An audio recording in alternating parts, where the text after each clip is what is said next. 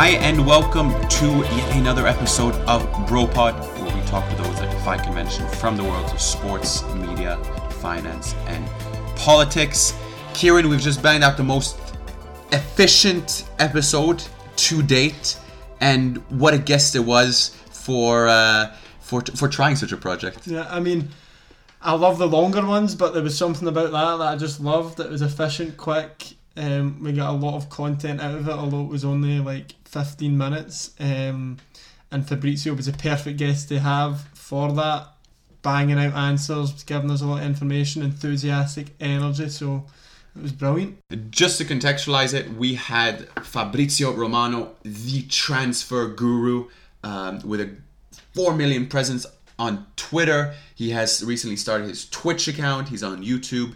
He is the go to guy. Yeah. And uh, we were delighted to have him to talk about, a bit about the beyond Yeah. the persona that is Fabrizio Romano Yeah. and more so into, you know, how he came up and uh, and how he looks to evolve going Yeah. forward. And he's an, a very impressive young man. He's only a little bit older than us. I know. And to think of the stuff he's doing, how the people he's talking to, he's talking to, you know, the biggest clubs in the world, the biggest agents in the world, um, reporting it to everyone on Twitter. He's usually the first to drop a big transfer. He's the most reliable. If it's come from him, you usually know it's, it's credible. And uh, so talking to him about behind the scenes, the process of it all, how he got to where he was, and his ambitions. It was just uh, it was brilliant to hear it all from him. I can ma- I can feel that we're like we are in an intensity now Uh-huh. that is reflective of his day to day life, and we just talked to him for 15 minutes. We're like, Maybe we should do another podcast right after this. I think we can be dead efficient today. All right, um, join us after the break for our chat with Fabrizio Romano. This podcast is, as always, sponsored by Pimp Society. They hand paint customized designs on any item of your choosing. You can find them on Instagram at Pimp Society, on Facebook at Pimp Society, or on their website, pimpsociety.no. Now to our chat with Fabrizio Romano. Tell us a bit about what role football played during your childhood, and are there any memories that stick out for you? My dad was not a football player, but he was a football lover. So my dad gave me all the culture on football. Uh, he was always following football, so that's how I started. And my dream was to play football, as always happens with journalists. But I was not able to do it, and I had no skills to do it. And I always loved also to to talk about football, to talk about transfers. But it obviously arrived later in my in my life, and so that's why I started to to, to dream about journalism when I was 15, 16. I always had this dream of be a journalist, and that's how how it happened. And yes, I had my, some memories that changed my life. Um, one more than any other one was about Italy national team winning the World Cup in 2006 was something incredible to me and to my friends because was something that really helped also my, my personal life to be together with my friends in this incredible summer for Italy winning the, the World Cup. That's how it started, and that's how I was feeling in a different move thanks to football. So, yes, my culture is with football included always. It's funny because we were talking about about yourself and your your achievements, and when you say you're winning the winning the World Cup, Italy, we have to remind ourselves that you're actually our age because the, in terms of your accomplishments and stuff like that, it's Italy 2006, and Yes. you have that similar that similar reference. But uh, I don't believe you. I think you have some talent, no? You had some talent growing up. Surely. No, no, no. I wa- I was, of course, I was lucky. I have to say because you have to be lucky in your life in whatever you want to do. Uh, of course, it's part also of your energy, and I always was putting my whole energy in this because you know when I was studying and I was 17, 18, and I started to try with this journalist board in a small, a small website here in Italy. Uh, I remember that many my friends they were living their life as is normal for a 17 or 18 teenager, so doing these kind of things and I was 100% focused on, on on my work. I wanted to become a journalist. I was so hungry. I had this dream, and I was following this dream with all my energy. So of course, I was also living my personal life, but I was dedicating a lot of time when I had some free time to improve myself. So uh, like studying and looking at football matches and trying to write also small websites because it's important to, to start with small things. If you want to become a big one, you have to do the right steps. And so maybe yes some talent yes but my biggest talent i think is about the energy because my energy is always focused on my work and I love my work. I always I always say that sometimes maybe I'm tired at the end of the day during the window. You know, you spend 24 hours working and looking at your phone and calling people and talking live on TV, writing articles, and then I go to sleep and I say, okay, I'm tired, but I'm talking football. I'm not working, and work is something different. I think so. That's why I love it, and that's this is my biggest talent is about the energy. I think it's not a real talent; it's about the mentality. That's it. No, undoubtedly, a, a great loads of talent and now you are in you know the undisputed go-to guy within transfers but like everyone else you've had to start somewhere build a network a following a reputation how did you go by that and what were some of the greatest challenges coming up yes uh, was um, part, part of it was planned because i always wanted to do something new uh, i had the opportunity to sign uh, a full-time contract with sky it was five years ago so i had the chance to do something like 24 hours working for Sky and nothing else. That is something considered so important here in Italy. So many people were telling me, including my family, okay, let's sign this contract. You are okay with this one? But I said no. I wanted to try something different. Uh, I always say that it's like the jungle. You know, you can decide if you want to be an animal going all together and staying safe and happy with your life, or going like uh, alone, like the lion in the jungle, and trying to to go with yourself. You can be the best one or the most stupid of the world because you had a contract with Sky ready for you. But I was deciding for this way because I was feeling that I wanted to do something different, mm-hmm. uh, like working on social media, trying to bring my work also on social media available to all people, and working in a different way and not in a usual way with Sky with a typical full-time contract. I wanted something different and that's how I started. It was like seven or six years ago when I started to use social media to share my news. Uh, I started in a small way, then it was growing and growing up in the last three years. Uh, and so that's that's how I started. Also with Instagram, I still remember that four years ago I was using Instagram just to post my pictures uh, uh when I was at sea or with my family or with my girlfriend, and then I decided to go with uh, with football because people wanted football updates from me, and that's how I was going with, with this kind of project on, on journalism and talking about targets. To be honest with you, I don't have some goals, some target uh, in, in my mind, because if you told me where I am today, three years ago, I was logging maybe because I was not expecting these kind of things. But I think that I only want to do things related to journalism. Uh, many times they ask me, you want to become an agent or a sport director, these kind of things. No, no, I want to continue as a journalist. I don't know how it will develop with transfers because it's difficult every day to be 100% focused and to try to do your best. But at the moment, I'm happy with it, and so I want to continue as a journalist. Fabrizio, you now have this massive network, a massive following, and a massive reputation. What are some of the challenges that come about with all of that and in managing that network?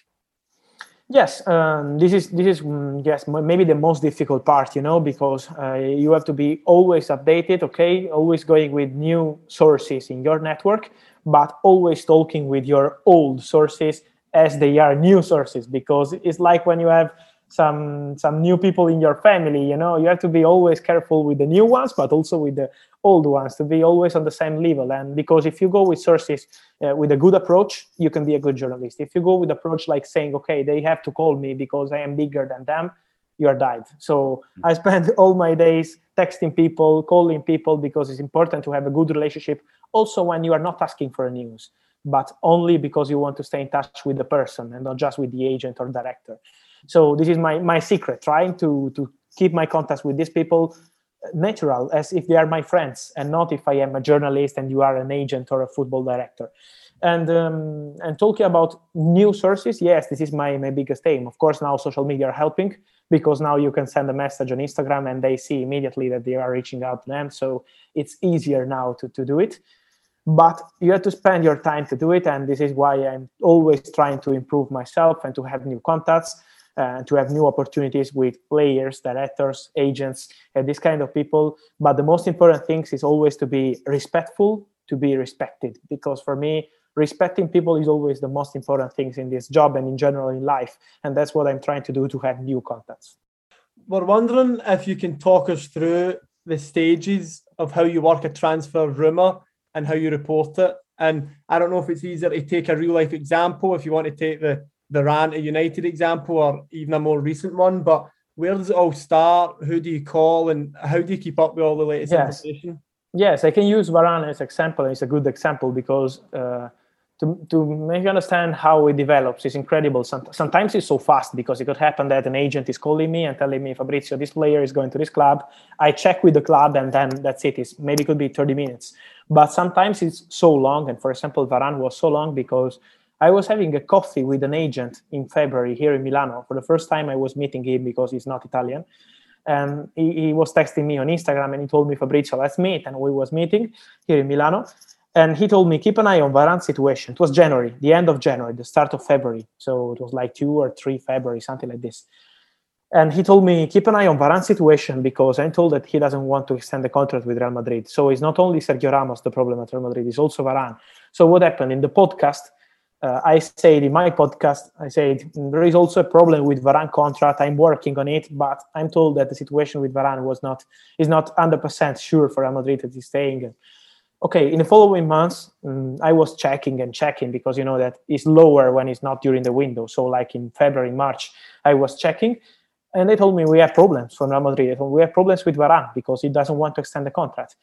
And then i will start to talk with people close to the player also to talk to ask about manchester united interest because we had chelsea manchester united and paris saint-germain rumors but they immediately told me it's only manchester united. If he's leaving real madrid he's to join manchester united and then during the during the window in, during the summer it was every day texting people and saying how is the negotiation? How it's going? And they had to wait for sancho and then they were jumping in the negotiation for Varane. So sometimes it's really slow but it's beautiful to see how it develops in six months and then you have the player joining manchester united and fans getting crazy on social media. Yeah, yeah of course. In this so-called transaction then between you and agents clubs journalists what what are some of the main reasons for them giving you that information? In terms of you know it goes both ways but what do you identify as some of the primary reasons? Yes i think um, first of all because um, it's good for them to have their news in an outlet where they can say that 4 million people or 8 million people if you count instagram and twitter are looking at the news. So mm-hmm. it's positive for an agent to have the news in such important i would say scenario on social media. But not it's not only about the numbers uh, it's also about the person. This is what i try to do. So i try to make them understand that i'm trying to do the best for everyone involved in the negotiation. So if they're telling me something true they are in a good position because i'm trying to help the club signing the club the signing the player and the player and the agent because i'm trying to share a correct news and trying to help them to to have an accurate information on their player. If they want to share with me fake news, I'm gonna check with five different people before I share something on my social media. So they know, they now they know that they can't share fake news with me. So they prefer maybe to go on different sources before and then reach out to me when it's the right moment. I always tell them, don't tell me something if it's not correct. I prefer to wait and to be the last one on this negotiation, but to have the news when it's correct and when it's 100% accurate. So I think it's something smart for, for everyone to have a respectful relationship and to share the news when it's the right moment and to, to have people informed in the right way. And it's the best way, I think, also for the clubs, not only for the player. Also for the clubs, it's, it's good to have correct information on their players. Mm-hmm. I agree, and I think maybe in news, uh, in recent news, uh, almost being first is seemed to be like the highest virtue but of course like you say it's about having the correct information at the right time. Um, yes. last last question fabrizio before we leave you to it. Um, you have now started your own twitch channel so 225000 subscribers. You have your own youtube channel. Uh, you've expanded beyond where you were. Like you say you are you are the the lone lion in the jungle now wondering. Uh, where do you look where do you look to expand or develop into when you look for the next steps for Fabrizio? Where do you where do you want to go? First of all, I want to say that uh, thank you first of all for mentioning my, my channels and yes I, I really like twitch in particular because i think it's a good way to interact with people to chat together with people in a relaxed way but also to try to bring people behind the transfer market uh, because sometimes it's easy to put out a tweet and people are not understanding what's happening behind the scenes of the deal. Why one deal is happening? Why it's so slow sometimes? Why it's so fast some other times so on twitch you can explicate people how it's working. You can have good guests to explicate people how is the real transfer market how it's happening. Uh, also with agents journalists former football players adult football player here. So you have many options to explicate people how it's working. So I'm really focusing on giving my best on Twitch because I think it's the best platform to stay in touch with people, to explicate them how it's working on on transfer market. And uh, about the future, I really I really don't know, but I'm sure that will be something on new media because I'm really tired of old media. To be honest, I'm I'm working with some old media, but I'm tired of it.